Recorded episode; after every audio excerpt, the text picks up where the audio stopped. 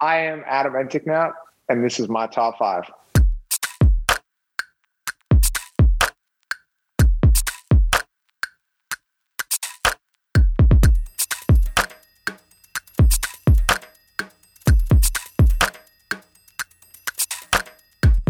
What's up, y'all? It's me, Aaron Beard93. I'd like to welcome you back to the Motorsports Beat. Now, today's topic is yours another episode of the Top 5, where we take the stars behind the cars and spotlight the five races that have been most important to their lives. Well, now, today's guest, he isn't actually known for car racing. Instead, this Californian's a boss from Supercross, riding with the 450 SX Tour as a dark horse. Whether he's making music like his song My Bike's Too Lit or battling for a spot in the main, he always promises to entertain.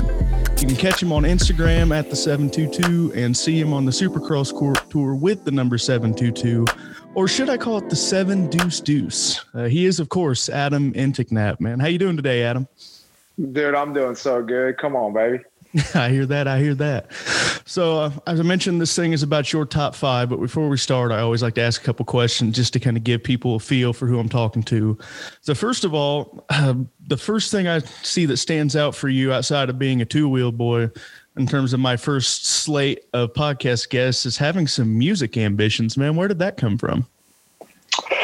Uh, you know, it was kind of something that we started when uh, we were traveling to the races. My dad, my brother, and I, we'd always kind of like, um, you know, it was a really long drive. And we went to Loretta Lynn's or we went to Texas to do kind of the amateur nationals, uh, you know, 16, 20, 30 hour drives. And uh, we'd just turn on the radio and turn it up and we'd kind of like freestyle to whatever was on the radio and make up our own words.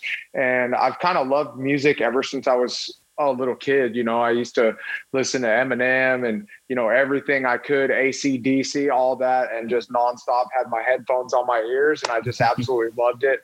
And uh, one year I, uh, I broke my femur.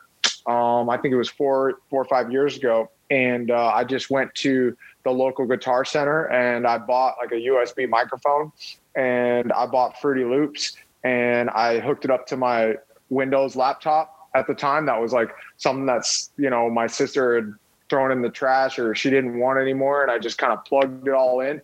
And it was really laggy but i got it all to work and i put some stuff on soundcloud and all of a sudden it got a lot of views.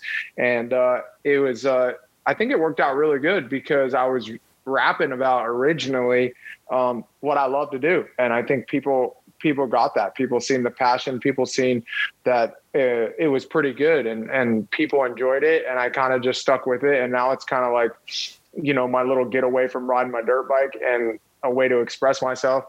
And now it's turned into almost like a, a little bit of a second career because you know it's making it's making good money and it's getting a lot of views. And these last two songs that I just came out with, coming back around, is like a country song where I'm singing a little bit, and uh, one last breath. It's a little bit on the rock song, rock side, hip hop, and uh, and that's doing absolutely fabulous. So.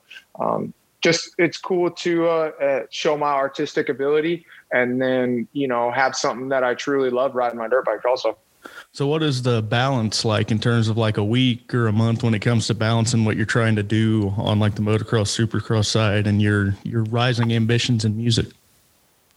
Um, you know, it's actually kind of funny how great it works out because, uh, you know, when I go home, I have a recording studio at my house now. Um, but you know, you don't realize how much time that you have sitting around traveling. You know, when I'm on the plane or I'm driving to the track or whatever that might be, um, I'm writing lyrics, I'm thinking of melodies, I'm doing whatever I absolutely can. And now I have a couple guys that um, do uh, do beats and instrumentals for me that they just send them to my email, and I kind of just get to pick through them, and then I'll turn them on in my headphones, and I'll start, you know, bobbing my head to it, and then I'll find something, and I'll be like, oh, that's it right there. And then, you know, I have sometimes it's three three and a half hour plane rides with a little layover.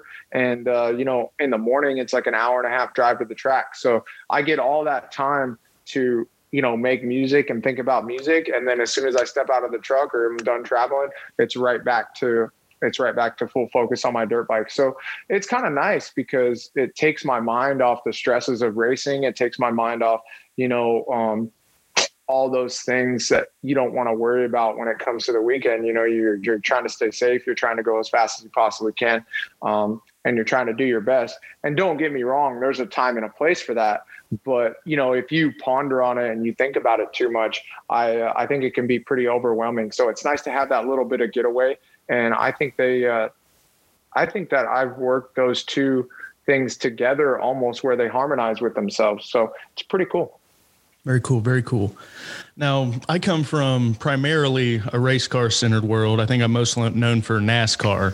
And in that world these days, especially in Cup with the charter system, I think everybody's just kind of used to you have the same group of guys in almost every race. There's a couple guys that change here or there, but it's pretty much locked in. We have 36 of our 40 entries locked in every week. Well, when yeah. I go when I go watch a Supercross race, for example, Indy the, the other day. This is the day after the first Indy race. I'm recording this. There's so much unknown going into it. I mean, you have a couple of the big names that you feel pretty good about making it, but you have something like Jason Anderson going to the LCQ yesterday. For my for my fan base, can you explain just how challenging it is to even get in a main in Supercross, for example? Uh, yeah, people don't understand that, especially because the times are so tight and there's so many variables. You know, like it's funny because you know in car racing like in nascar for instance you know you guys know the tracks and obviously that they're developing differently you know upon weather upon the day. Um, but as far as the asphalt um, it's the same. Daytona is the same. It's the same track. Um, every single week we have a new track. Um, and this week we have new dirt. And then on top of that the dirt is changing every single lap because at Indianapolis it's kind of known for being soft. So there's just so many different variables on what's going on on a supercross race where you have to adapt so much and so many little things can go wrong. You know, Jason Anderson won the championship, the whole entire supercross championship in 2018, and he's in the LCQ. You know, um, it just is a testament to how difficult the track is and how fast everybody's going and how unknown supercross is. And i i truly believe that that's why our sport is on the rise. And i think that's why people so so many people love it is because you it is so hard to predict who is going to win and who's going to do good and who's going to be out of that main event. And every year the bikes are getting better. You know the production line bikes are getting better and better and better. And you know something that's different from car racing um, or most of car racing is that you know we have to be on a production frame you know and production cases and stuff like that so with the production bike coming up and getting better and better um, I think it's just making the whole class closer and closer and closer and closer, and uh, and you're seeing that you know with Jason Anderson, the 2018 champion, um, being in the LCQ. And then the last thing I'll touch on before we get into the main bulk of the podcast, I guess, uh, like anybody else, every other forum, you guys have had to race through some very surreal circumstances in the last year or so. I know you guys, I think Formula E are the only two I can think of where you ended last season kind of all in one location and kind of mm-hmm. rattled through multiple races in a, in a week or so. Um, what was going through last year like on the supercross side for example and i guess also on motocross and then how has it been this year trying to kind of slowly build back to some sort, sort of normalcy? Um you know last year was like a gift you know with with the pandemic with so many people getting sick. Um with it being crazy with this whole COVID thing, you know, and it's just like it's a terrible thing that happened to our country. It's a terrible thing that happened to anybody who got COVID. And just to be fortunate enough to be on the track racing, um, when there was something like that going on, it was just like, oh my gosh, I'm so happy to be here. You know, being able to ride my dirt bike and do what I love and and do my job as an entertainer and a supercross racer was unbelievable because um, you know without the fans without those people without everybody watching we don't have a job and it was just such a blessing and a relief to be at the racetrack um, coming to this year from last year you know it's it's it's definitely taken some adjusting because we're kind of in a new type of schedule. You know, we have the Saturday, Tuesday, Saturday thing where it was different than normal, you know, what we would call normal supercross, where a Saturday, a week off Saturday. And uh, we got a little taste of it um, last year being in Salt Lake that whole time where they were trying to race back to back to back to get this thing done. So, um, you know, that we could just get the season over, get the championship decided, and move on from there and kind of figure out what the future holds. But, you know, being this year with those Saturday, Tuesday, Saturday, it's definitely weighing on our bodies and it's definitely a different thing and a different strategy. Um, again, happy to be back racing. You know, everything is still going on. It's starting to cool off a little bit. Um, which is amazing, but we're still not out of the you were still not out of the hole by any means but just kind of i think the hardest part is just adapting to the new schedule adapting to limited fans you know because as racers we feed off that you know we feed off the autographs we feed off the fans um, and we feed off the show you know that's part of the adrenaline rush that we love that why we go down to the floor and why we train so hard is to you know have that hype have that adrenaline and perform in front of you know our family and friends and our fans um, and doing our best. So I think the biggest thing is just being happy to be racing again and uh, being in the stadium and seeing some fans in the crowd. I know it felt good for me yesterday hearing cheers again. It's the first time I'd seen them in a year or so myself. Uh, well, I could sit here and talk about the series and everything going on forever. I'm, I'm fascinated with Supercross, even though I don't get to cover it very often. But this podcast is all about you. This is spotlighting your story and some of the races that have meant the most to you. So if you are ready to rock on, I'm ready to get into your top five. Adam, do you have the first race you would like to discuss? Yeah, I do. Um, the first race I'd like to discuss, I think, was a game changer kind of in my career. Um, it was at Oak Hill. Um, it was an amateur race, and uh, it's one of the biggest amateur races in the country for dirt bikes. And I had just, I was kind of um, a little bit of a squid, which is a squirrely, squirrelier rider when I was a kid. I, I didn't grow up on factory teams. I, I didn't have like the dream scenario growing up. And I had just stepped into the novice class and it, it was, um, it was nerve wracking for sure. And, and there was like, I think there was like 150 entries just in my class alone. Um, and I went to Oak Hill and I was feeling good that day. And I went, uh, I, I raced 450 novice stock and 450 novice mod. And I went one, one, one, one.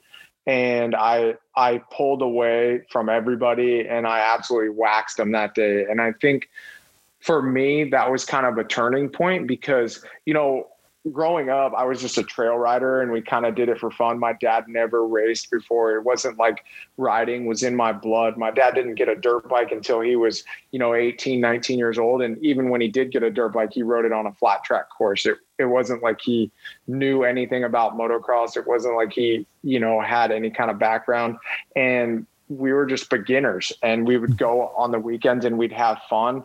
And I think that national kind of opened my eyes to like, wait a minute, like we're at a national and yeah, it was the novice class, but like it was like, holy crap, I think that we might have a shot of doing something on a dirt bike.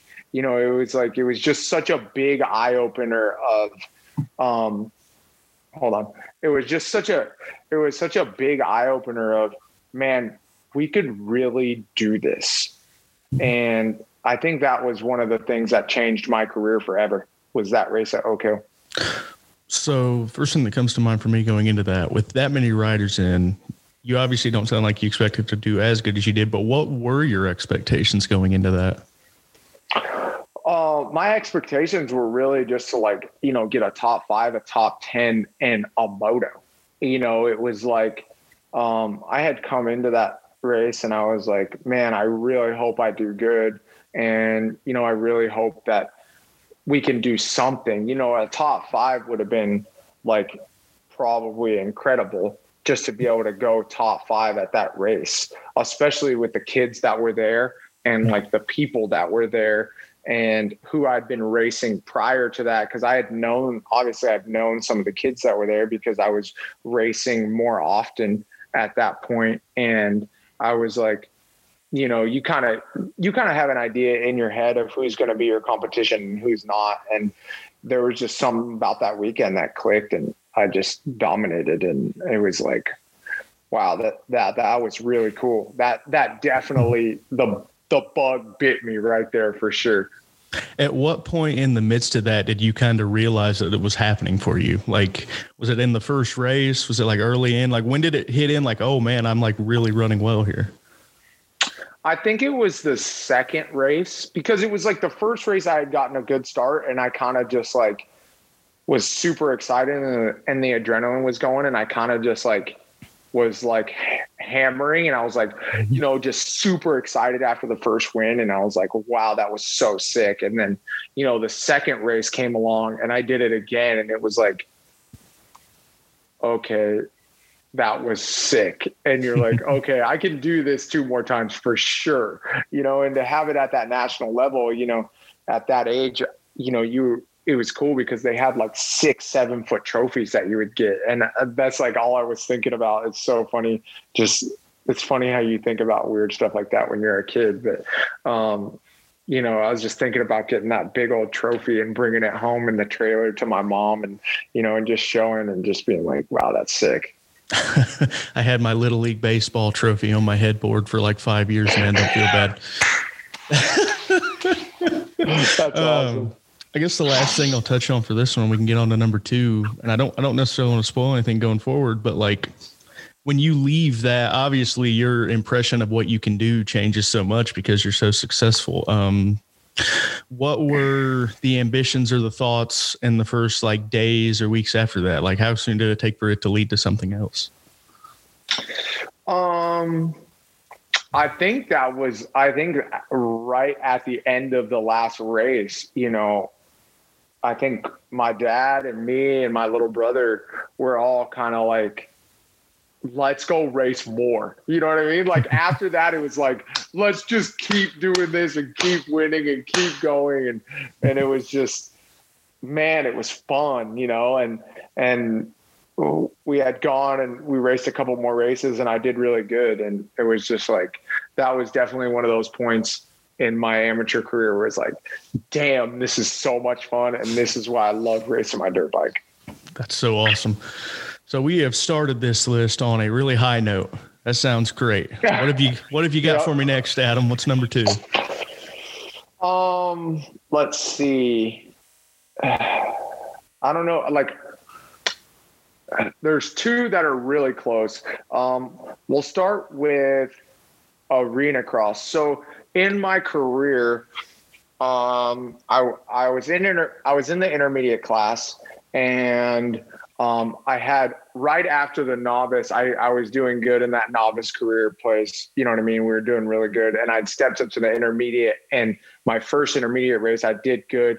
And then right after that, I'd broken my femur, like right after, like I was, I was on a absolute high, went to the intermediate class, got like a third place right off the bat in the intermediate class, which was like awesome. And that was almost even higher. And then I broke my femur, bam, right after that and that was three months off and i had taken kind of like a i had to take a while off and then i got back on the bike and i broke my femur and my ankle again mm. um you know about like six months six eight months later and that was that was tough and then after that um we kind of we kind of decided, you know, I need to go pro. I need to do my thing, and and are we going to figure this out? Because that was that was a hard time because I had broken my femur, you know, and then we didn't really know much about the sport, and then breaking my femur and my ankle again. It was like being in the hospital and being in that much pain, and my parents seeing that they were like, "Did we do the right thing?" You know, whatever that might be, and so we're like, well, if we're going to do it, we're going to do it. And I went pro and we decided, you know, I decided when I was a kid, I always wanted to race supercross. So my dad was like, dude, let's do this supercross camp. We went and did the supercross camp. Um, but I was always a big kid. I was like, you know, 220 pounds at that point, and I, I've always been a big kid. You know, most supercross racers are only 150. But, anyways, we went to go get a supercross license and I was fast at that point. So I had somebody vouch for me to get a 250 license. But I couldn't ride a 250. I was too big. So um, Kevin Crowther was the, the head of the AMA at that point, and he actually um, gave me a shot to do arena cross. And I'm actually kind of the guy that was the guinea pig for that whole road to supercross thing doing arena cross. So he said, Adam, um, we know you're a big kid. We know you're fast, but we, you know, we can't give you a 450 license right off the bat. But if you go race arena cross, um, you will give you your 450 license if you get X amount of points. So me and my dad were kind of like, well, if we're going to do it, we're going to do it. So the next race on the list is my first arena cross race. Um, why it's so important to me is because my very first arena cross race, um, I was absolutely terrified because of the dang catapult. And there's this huge double that was like peak to peak. And it was like the scariest jump I've ever hit in my entire career. and um, I had to make the main that night. Uh, because then we'd have to wait a certain amount of time to be able to get to the next arena cross, you know, because the series was ending and I had to make the main. And if I didn't make the main, we would have to wait like another six months to get my supercross points. And that night, I did the catapult, and it was kind of like it was almost felt like if I was really going to be a supercross racer, I had to do it that night and I think why that's the next one on my list is because if I wouldn't have made that main that night, I think my whole entire life could be different right now. So um, making the main in arena cross and getting a top 10, um, that has to be number four on the list. Okay. Okay. I just want to make sure. So was that two, three, and four together with the two injuries in that, or was that two? No, that was just that was just, was just one injury. Four. Okay. Yeah, that I, was just one. I was making sure I had the numbering right in my head. Okay. So yeah. the first thing, the first thing I think of when it comes to that, you mentioned you you hurt yourself, your femur, the femur, and then you come back and it happens again immediately. I think yeah. in my neck of the woods, I'm, sprint car racing and stuff, injuries are a little more common. Like it was just a thing yeah. to get your bell rung, for example. But in our neck of the woods, a major injury where you're out for extended periods of time isn't altogether common anymore. So can you just as a start explain just how physical this this sport and this discipline is where injuries like that occur so frequently? It, it it's it's hard because you know when you're in a sprint car, you're wrapped in a metal cage. On a dirt bike, it's 200 and I think it's like 240 pounds of steel, and you're flying, you know, 75 feet um, in length and you're in 35, 40 feet in the air. And if you make one single mistake, there's no cage, there's no nothing. And when you hit the ground, the dirt is hard. It's like really, really hard. I've broken probably 15 to 17 bones. Um, I've broken uh, all five of my toes at one time. A lot of them were just like little cracks or whatever, but I've broken my femur three times and I've broken them clean off in the middle twice and my hip once. And it's just, that's like, it's a lot of pain. It's more pain than you think you can ever um, sustain in your whole entire life. But uh, I think it's definitely made me mentally tough. And I believe, you know, once I'm done with supercross racing, once I'm done with racing in general, I think from knowing that pain, I think I'll be mentally tough enough to do whatever I need to do. Um, and I truly believe that. And so I wouldn't take back any of the injuries that I've had, but once you step over that motorcycle, um, you got to be ready for war and you got to know that that stuff can happen and you got to kind of roll with the punches, put it in the back of your mind. But it's kind of like when you, when you step over that motorcycle and you're going that fast and you're doing that big of jumps, it's, uh, those injuries are sitting on the table. Right. So I think for most people, if I were to have like back to back injuries like that, there would almost be like a slow build to get back to it. What made you guys kind of decide from there, like, hey, it's time for us to make the move? What was the decision process behind that leap? Um, the decision process was because I was older, you know, like I mm-hmm. didn't do it, like I said, like I wasn't a factory kid from when I was young and I didn't really, I wasn't very good when I was young. Um, I kind of was, you know, I was 21 years old at the point, and a lot of the kids in Supercross were starting out at like 16, 17 years old. And, you know, I was 21 and I was in the intermediate class. And that was really old for, you know, the kids that were there and the kids doing it and the kids getting the factory rides. It definitely wasn't the cookie cutter recipe. So it was kind of like, well, you know, we both, my dad and I both kind of knew like, you know, if I was going to do it, I needed to start doing it now. So, you know, in the years prior, I could still have, you know, that um, a body that I needed to have to race supercross, you know, because the time in supercross, the age for supercross is very young, and you have to be, you know, you have to have a lot of testosterone. You got to be really strong. You got to be really athletic, and uh, and you need to be in your prime to to do this sport because it's not forgiving. So that was kind of the main reason behind the decision to go pro. How stout was the arena cross field when you got there? You talked about how challenging the track was. You said you were able to make the main and top 10.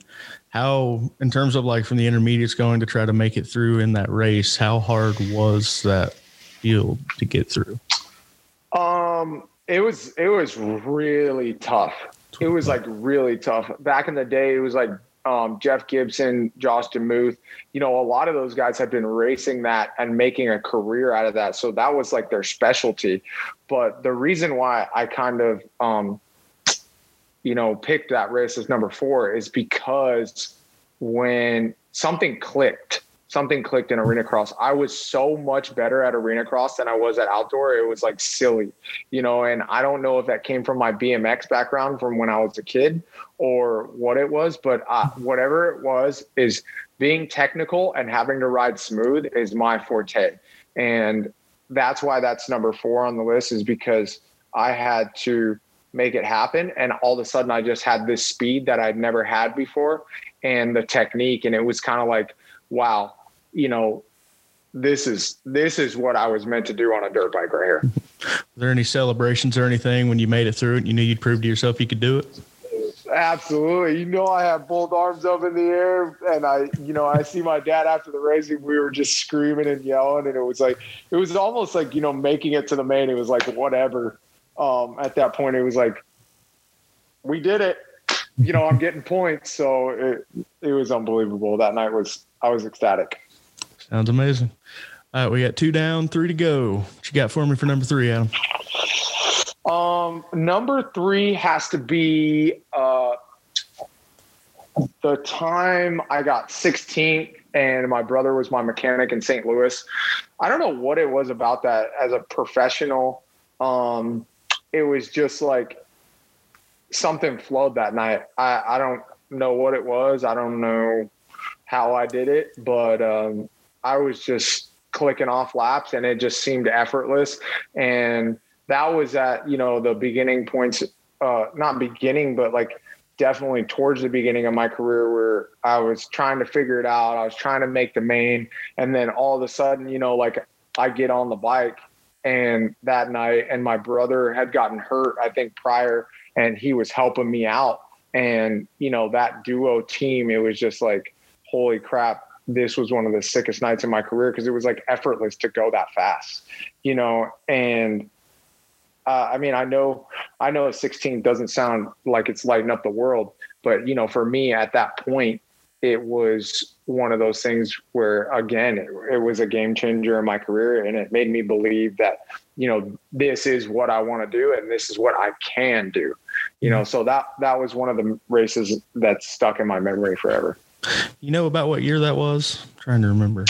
Uh, I think it was like 20, I want to say 2017 or 2016. Okay. I think it was 2016. Okay. What What's your connection with your brother? Said he was working with you as a mechanic there. What's your connection like with your brother in the sport? Um, I mean, my brother's pretty much like my ride or die. You know, we've been. I was lucky enough to have a brother that liked everything that I liked you know, and like we were inseparable ever since we were like little, little kids. And um, he also rode dirt bikes and, and, uh, and we grew up together and all we did was race together. And Tyler was an exceptional rider and he, uh, he won a lot of, he won a lot of amateur titles and, and had a pro career and did really well. And I don't know, it's just something about the comfort of having your bro around and being like, you know, he, you know, he's got your back and I know I got his back. And, um, just living life together and, and enjoying that. You know, you see Ken Roczen with his family, with Courtney and his new kid, and and you just see how much it's a it's a family effort and a family thing, and you're kind of doing it together and, and they're sharing that moment and that's kind of like what i get to do with my brother riding dirt bikes is we always get to share that that moment together and it's like i'll ride through life that you know that just me and him um, me and him have. So it's pretty cool. What was it like to share that moment that night after having such a strong run? Uh kind of kind of like it was pretty similar to that um same moment with pops after the race. It's like you know i got 16th and i'm probably the most excited guy on the track just uh just celebrating with little bro and just eyed, eyes wide open you know after the race giving him a hug and and it's just it's it's cool that i got to celebrate that ride with him and just be like dang we rode good that night of course, of course. When you have runs like that, does that immediately for you, does that raise the bar? Like, do you start expecting more of yourself when you prove to yourself that you're able to do things like that? Absolutely. I mean, it's not even a, it's not even a question. Um, you know, as soon as, and that's part of, you know, that's part of having a racing career is like, is seeing those levels and then surpassing them, you know, and it's just like, that was one of those nights where it was like, okay, we can not only make the main, but we can set the bar even higher, you know, and get those positions and start gaining and gaining and gaining uh, confidence and just work farther ahead. You know, you know, you it, as a racer, you see, you only see certain goals. You know what I mean? And then to get to that goal, it's it seems like you can see farther into the future. You know what I mean? So that was definitely one of those days where I kind of like grabbed it and then I set that one behind me and then I could look forward. So it was definitely a cool feeling and a big confidence booster. Sounds like it. Well, why don't we look forward to the next race, Adam? What do you got for me next? Um, I would say number 2 mm-hmm. is probably last night in that heat race. You know, really? that was uh that yeah, that was one of the best rides I've ever had. That was um one of the most aggressive rides I've ever had uh, one of the best starts I've ever had ever in my entire life. And um, being able to ride right with Plessinger and um, and Brayton and Chisholm and uh, and El Hombre, that was mm-hmm. uh, that was really cool. You know, like to beat the 2018 champion um, out of a main event spot is pretty sick. And yeah, he made a mistake, but at the same time, I didn't. So um, that was pretty cool to do and and just be there and and step up to those guys because when I first started racing supercross, you know, I was making the top 40 and then not making the top 40 and those guys were you know in the top 5 every week. You know, Justin Brayton has won a supercross race and uh and I straight up beat him and you know Aaron Plessinger's won a lights championship like within I think it was like three years ago or something like that, you know, on a star racing um, Yamaha. And to be battling with those guys and make a pat a repass on him is like, okay, now it's on, baby. You want to go race? Let's go race. And just to have that confidence and and like I just said, you know, grab that one goal and now we can look even farther ahead and kind of focus on the next thing to work on. So I think last night was definitely one of those races that one of those races that's on the list. You've already kind of touched on it in the way you've described these guys you were racing against, but just just how much respect is there between the riders in the field? Because it seems like you guys all hold each other to a pretty high reference. Um, there is there's levels to it, and and that's what the problem is. Is I don't have the respect that some of those guys give the other guys yet. Um, but I definitely think that last night I gained some, and that's and that's really really important, you know, because once you gain that respect, instead of them just making an aggressive pass on you, um, and just kind of blocking you out and then going, they're like, oh man, that 722, he's been going fast lately. And it kind of, you look at that number on the back of the jersey and you say, hmm, and you're just thinking for that one second. And that's what I want those guys to do is I want those guys to see me as a threat and not just a guy that they can get right by. So I think last night was a game changer in and getting a level of respect.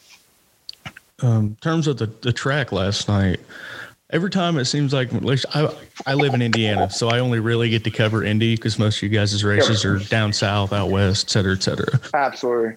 Every time I feel like you guys come here, I hear about how Indy's like soft, the dirt soft, and the track kind of fall, I don't want to say falls apart's not the right word, but it kind of breaks up, and it seems like it's very Mhm. challenging. A lot of people Yeah. down last night, for example. Just for you, when you're in that position, how hard is it? First of all, you're trying to stay composed. You're running with these guys, and then you're also on a track that's very challenging. What's that? How do Yeah. you keep your composure and run strongly through all that? Um, I think it's because uh, kind of what we talked about with that arena cross race. I'm really good at technical stuff. You know, when the track gets gnarly, I hate it. I absolutely hate it. Don't get me wrong, but I don't know what's inside me that makes me better at technical stuff. But when the track gets gnarly and it's super sketchy, I seem to get better for for some weird reason. I don't know what it is, but whatever that reason is, I'm thankful for it. And you know, I think that just goes back to confidence. You know, when you when you know you're good at something, you could not be good at it and you're good at it. You know what I mean? And it, it's it's just one of those things where I know that when the track gets gnarly, I get better. And it's just having that and having that um you know that mental uh that mental outlook to be like man when the challenge arises i get better.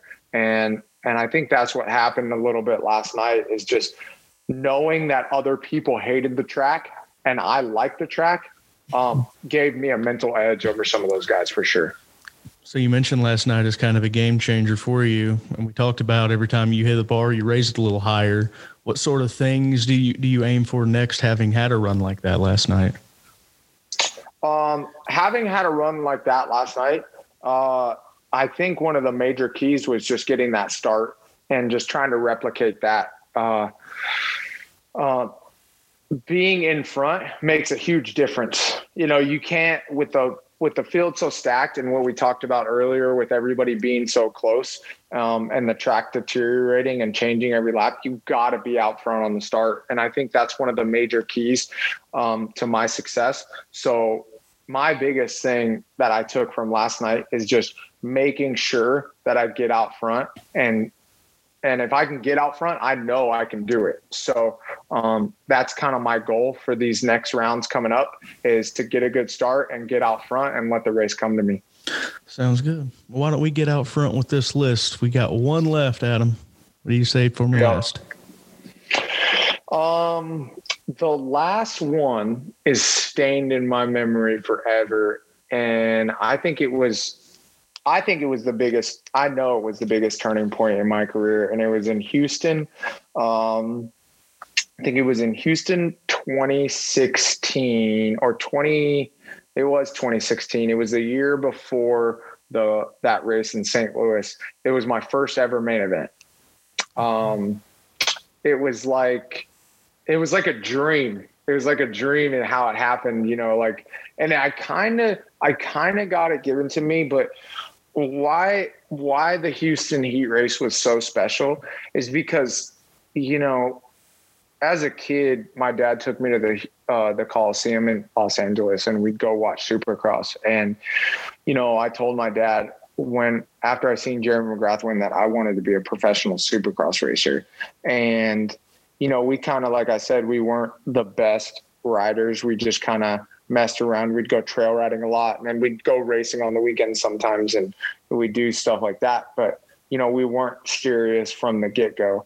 And then, you know, so when I was a kid, you know, whether I knew it or not, the biggest, the biggest goal and just for me, my brother and my dad was just making a main event you know, and it, it was being in the the main show, the main event with all the guys that we had looked up to our whole entire lives, and just coming from no racing background, coming from trail riding, and being, you know, on that same floor that Jeremy McGrath was on, and that night when, you know.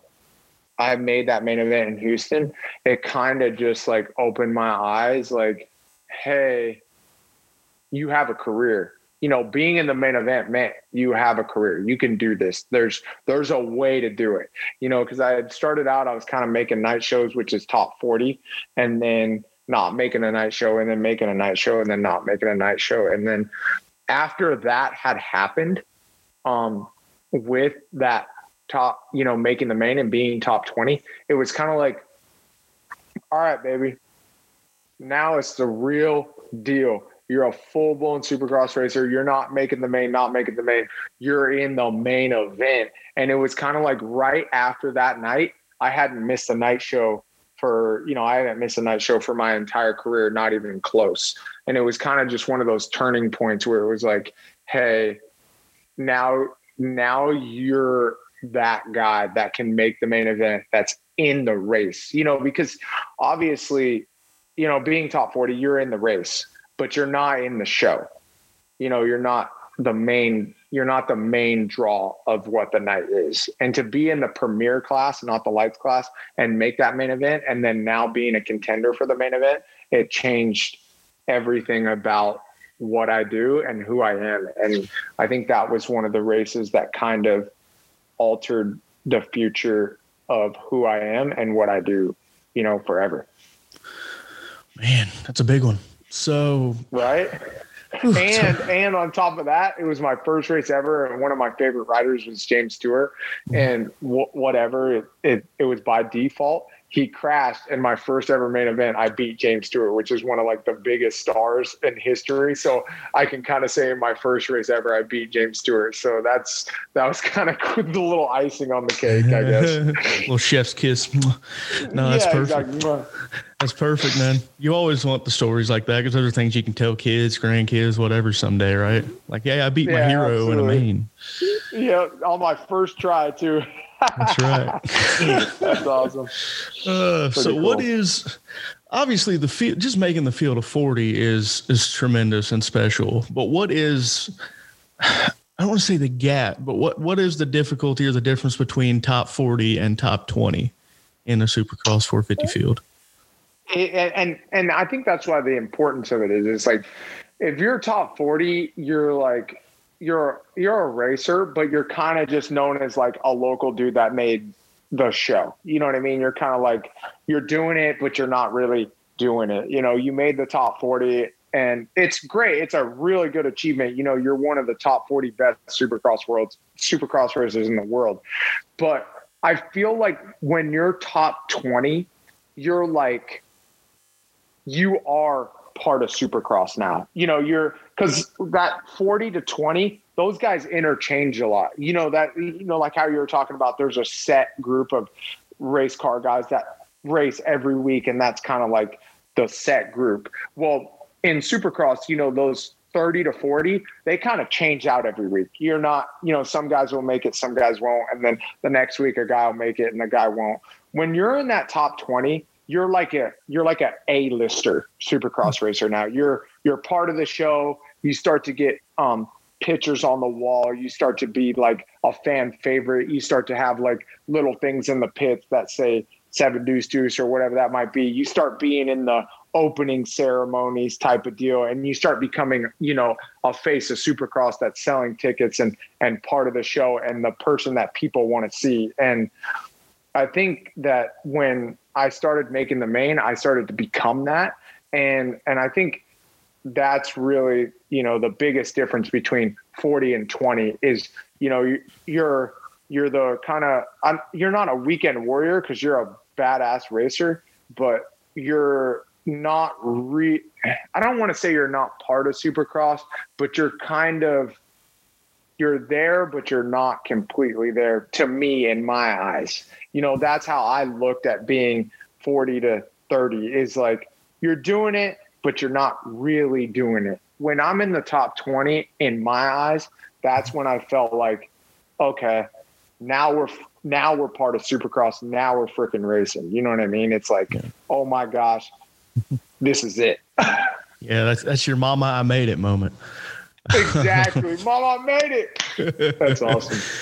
So when you're used, you're used to running the heats and maybe going to the LCQ and all that, but what's it like that first time when it's main time and you're lining up in the gates and you've got all the all the big shots next to you in the gates? Uh, it's definitely kind of like a surreal feeling, and it's kind of like I belong here type of thing. You know, it's like you're looking down the line, and it's Ken Roczen, it's Eli Tomac, and you know, it's it's Jason Anderson, it's Cooper Webb, it's all those guys. It's it's those household names um, from Supercross that you're looking down the line and you're like, dang, I'm on the same gate in the same race with these guys, and I earned it just as much as they did.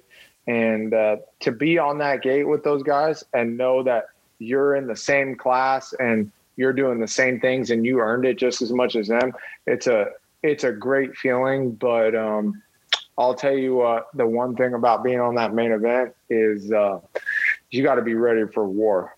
Um, you know, there's always a chance of getting hurt, but there's always a chance of your best ride. So when you go up to that gate, you got to be a savage. You got to be a, a full on, you know, ancient warrior if you want to go there, but you got to be ready to fight. And, uh, and that's probably one of the gnarliest things about lining up for the main event is that, um, it's pretty much fight till death without dying. Because by the end of the main event, if if you did it right, you feel like you're going to keel over and just fall over right there because your heart rate's so high and you're pushing so hard. So, um, I think that's one of the biggest things I can take from being being on that line is just getting mentally ready to suffer as much as humanly possible.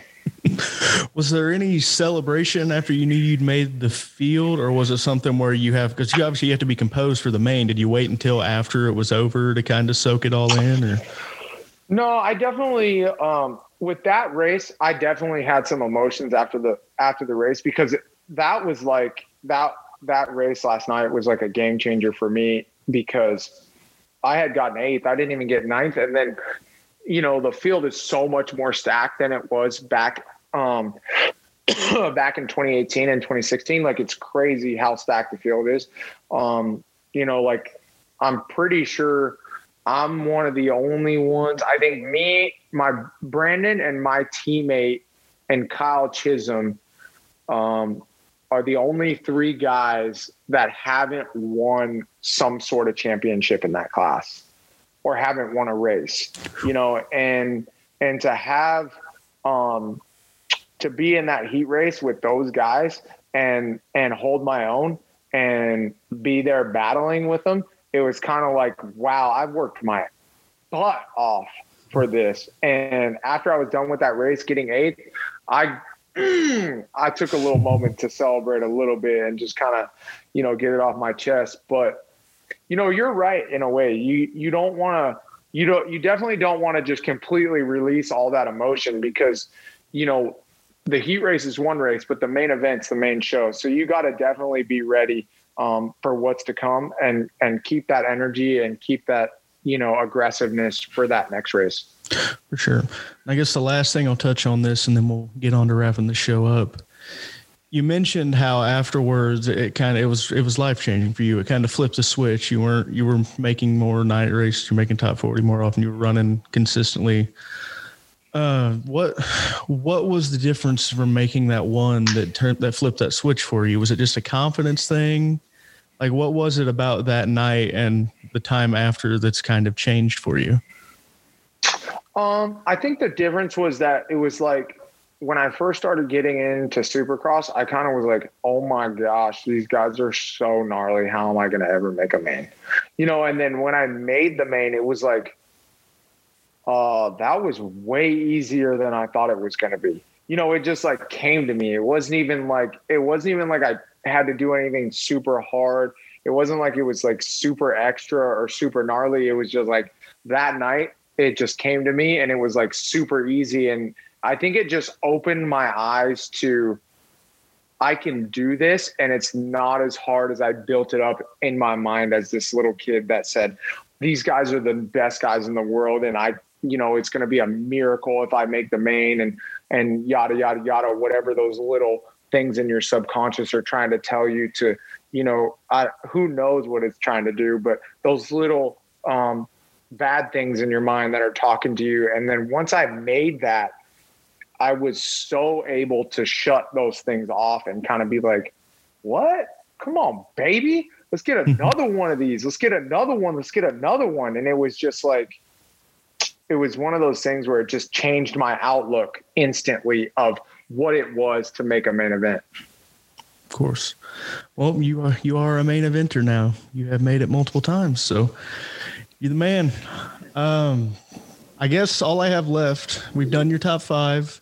I like to wrap up with a quick hit section that I call the top ten. It'll go through a bunch of things Hey. rapid fire, and then we'll get you on out of here, and then with an opportunity to engage. So, if you are ready, we can proceed. I'm ready. All right. First up, your first race: A, watching, and B, competing. Um, first race, uh, Anaheim Coliseum. Um, I was probably like nine years old, and I uh, watched Jeremy McGrath lose to I think it was Sebastian Tortelli, and I was absolutely devastated, and I cried all the way home because I was the biggest McGrath fan in world history. Um, first race uh, had to be on my had to be on a bicycle, probably in my local hometown. I can't really remember the race that well, but um, I always did pretty good on my BMX bike, and that's kind of where it started my love for two wheels. 10 4. Number two, your worst race, something, race was a struggle for you? Um, Loretta Lynn's, just right off the bat, I know it. Loretta Lynn's uh, intermediate class, I think I went 22, 30, 28, and it was like the worst weekend of my life, and it made me rethink my whole entire my whole entire life. Um, that was definitely an all time low in my racing career. Well, thankfully you stuck it out. You're still here. Number three, Straight up. number three, we'll flip the script. Your best race. Um, best race or best finish was uh, Monster Energy Cup uh, last year. I ended up getting a 14th place. Nice. Number four, your favorite series. Supercross, period. Already touched on it, but number five, your favorite driver or rider in your case, probably growing up. Um, Jeremy McGrath was definitely one of my favorites, probably the favorite. But I always grew up uh, watching James Stewart, and I just loved everything he did. His like the swag, the the style, the flash. I loved absolutely everything about it. My guy. Number seven, if you had one, your least favorite driver or rider growing up. Ooh. Um, sadly, for no apparent reason, it was probably Sebastian Tortelli because he was like one of the only guys that ever beat Jeremy McGrath and it was in a mud race. Um, I would say that's probably the guy. It's always and the for guy. no reason, it was for no reason other than he beat Jeremy McGrath. He didn't even do nothing to him, whatever it might be. He just beat my my favorite racer. So I was like, I hate you. You know, I was nine years old, whatever. Uh, hey, I was raised a Dale Senior fan in the 90s. Don't ask childhood Aaron how he felt about Jeff Gordon. That's awesome. Number seven, what all racing series do you watch today? Um, I've been watching a lot of F1, MotoGP. Uh, I watch Supercross, um, and I watch football frequently. I don't really have a team. I'm kind of like a players guy, but I think that comes from, um, you know, riding dirt bikes and having singular riders a lot. But um, yeah, I love a lot of sports. Uh, I don't get to watch them as much as I want, but I think F1 is probably, I've been watching that a lot recently. And I think it's one of the most interesting things just to see how much technology is in those cars and how much the car makes a difference. Yeah, F1's crazy. Number eight, what is your dream job or moment? Ooh. Uh, well, I'm doing, it's funny because both of the things I do are my dream job. Um, I, I would love for, uh, once my racing career is over for my music career to take off, but I'm definitely doing not only one thing I love, but two. My guy. Number nine, one person or group you would recommend to follow or watch in the industry. Can't be me, by the way. Not that you picked me, but um, one person to watch in the industry. Um, hmm, who would I pick? Uh, gosh, I don't even know. I mean, probably, probably this kid Alex Ray, because some of the stuff he posts is just absolutely ridiculous. If you like that kind of stuff, but I would say probably Ken Roczen. just because a lot of the stuff he posts is really cool and you know he's been through so much and i think he has so much character and i like ken roczen a lot so probably kenny not a bad show. and lastly number 10 one opportunity to engage where can people follow you who do you want to thank how do you get it done um I definitely want to thank Twisted Tea, HEP Suzuki for backing me for the last three years and believing in me, and uh, the whole team. You know, Dustin, Aaron, all the mechanics, Clark, my crew chief. Everybody's just been unbelievable on the team and supporting me, and we've grown from you know a privateer team to now a full factory team in three and a half years. So it's uh, it's pretty crazy to have that achievement, not only for me but um, for Dustin and Aaron and everybody involved with the team. So I think that's a I think that's a really big achievement in itself. And if you want to follow me and check me out, you can go to uh, the seven two two on Instagram, um, a Enticknap seven two two on Twitter, and then also sorry about that, guys.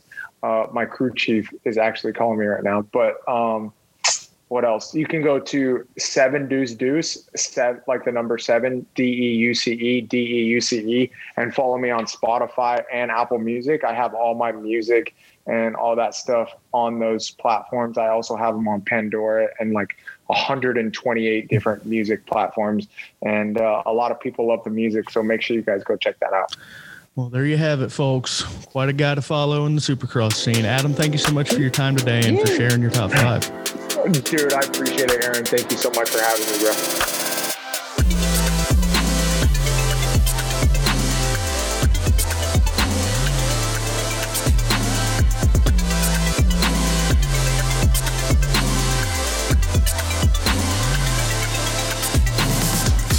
There you have it, folks. Adam Enticknap's top five. What about that one, huh? Totally different from anything else I've had so far. It was cool to get somebody from the Supercross world while they were in town here in Indianapolis. I uh, got to cover all three of their rounds in Indy, and it was a ton of fun. Really snowy, kind of treacherous conditions road-wise, but great fun once we got to Lucas Oil Stadium, and I appreciate them giving me the time. Thanks to Adam, of course, for taking the time to discuss his top five with me. Thanks to Sean Brennan at Supercross for helping to arrange this interview. Thanks to my buddy Brad Perez for the sweet beats that I use in the intro and outro of every song. And thanks, of course, to our lovely patrons who keep me afloat. Today, I would like to spotlight two patrons I've had for a long time my good buddy Billy Rowley, who actually gave me one of my first writing opportunities, and Thomas Cackler, who's been with me since September of 2019. If you want to join them in supporting Motorsports Beat, you can just head on over to patreon.com slash motorsportsbeat, toss us a few bucks, and I will use that to help me fuel my racing ventures. Lastly, as always, I'd like to thank all of you for listening and allowing Adam Enticknap to talk about a few of the races that have meant the most to his career. Next week on the pod, we're going to be making another pivot, this time to sort of the sports car world, sort of the media world, sort of the biscuit eating world. Uh, I talked to Bozi Tatarevic, and he'll be hopping on to talk about his top five next. But until then, this has been the Motorsports Beat Podcast. I am your host, Aaron Beard 93, and I'll catch you guys again when we get back on the beat. See you.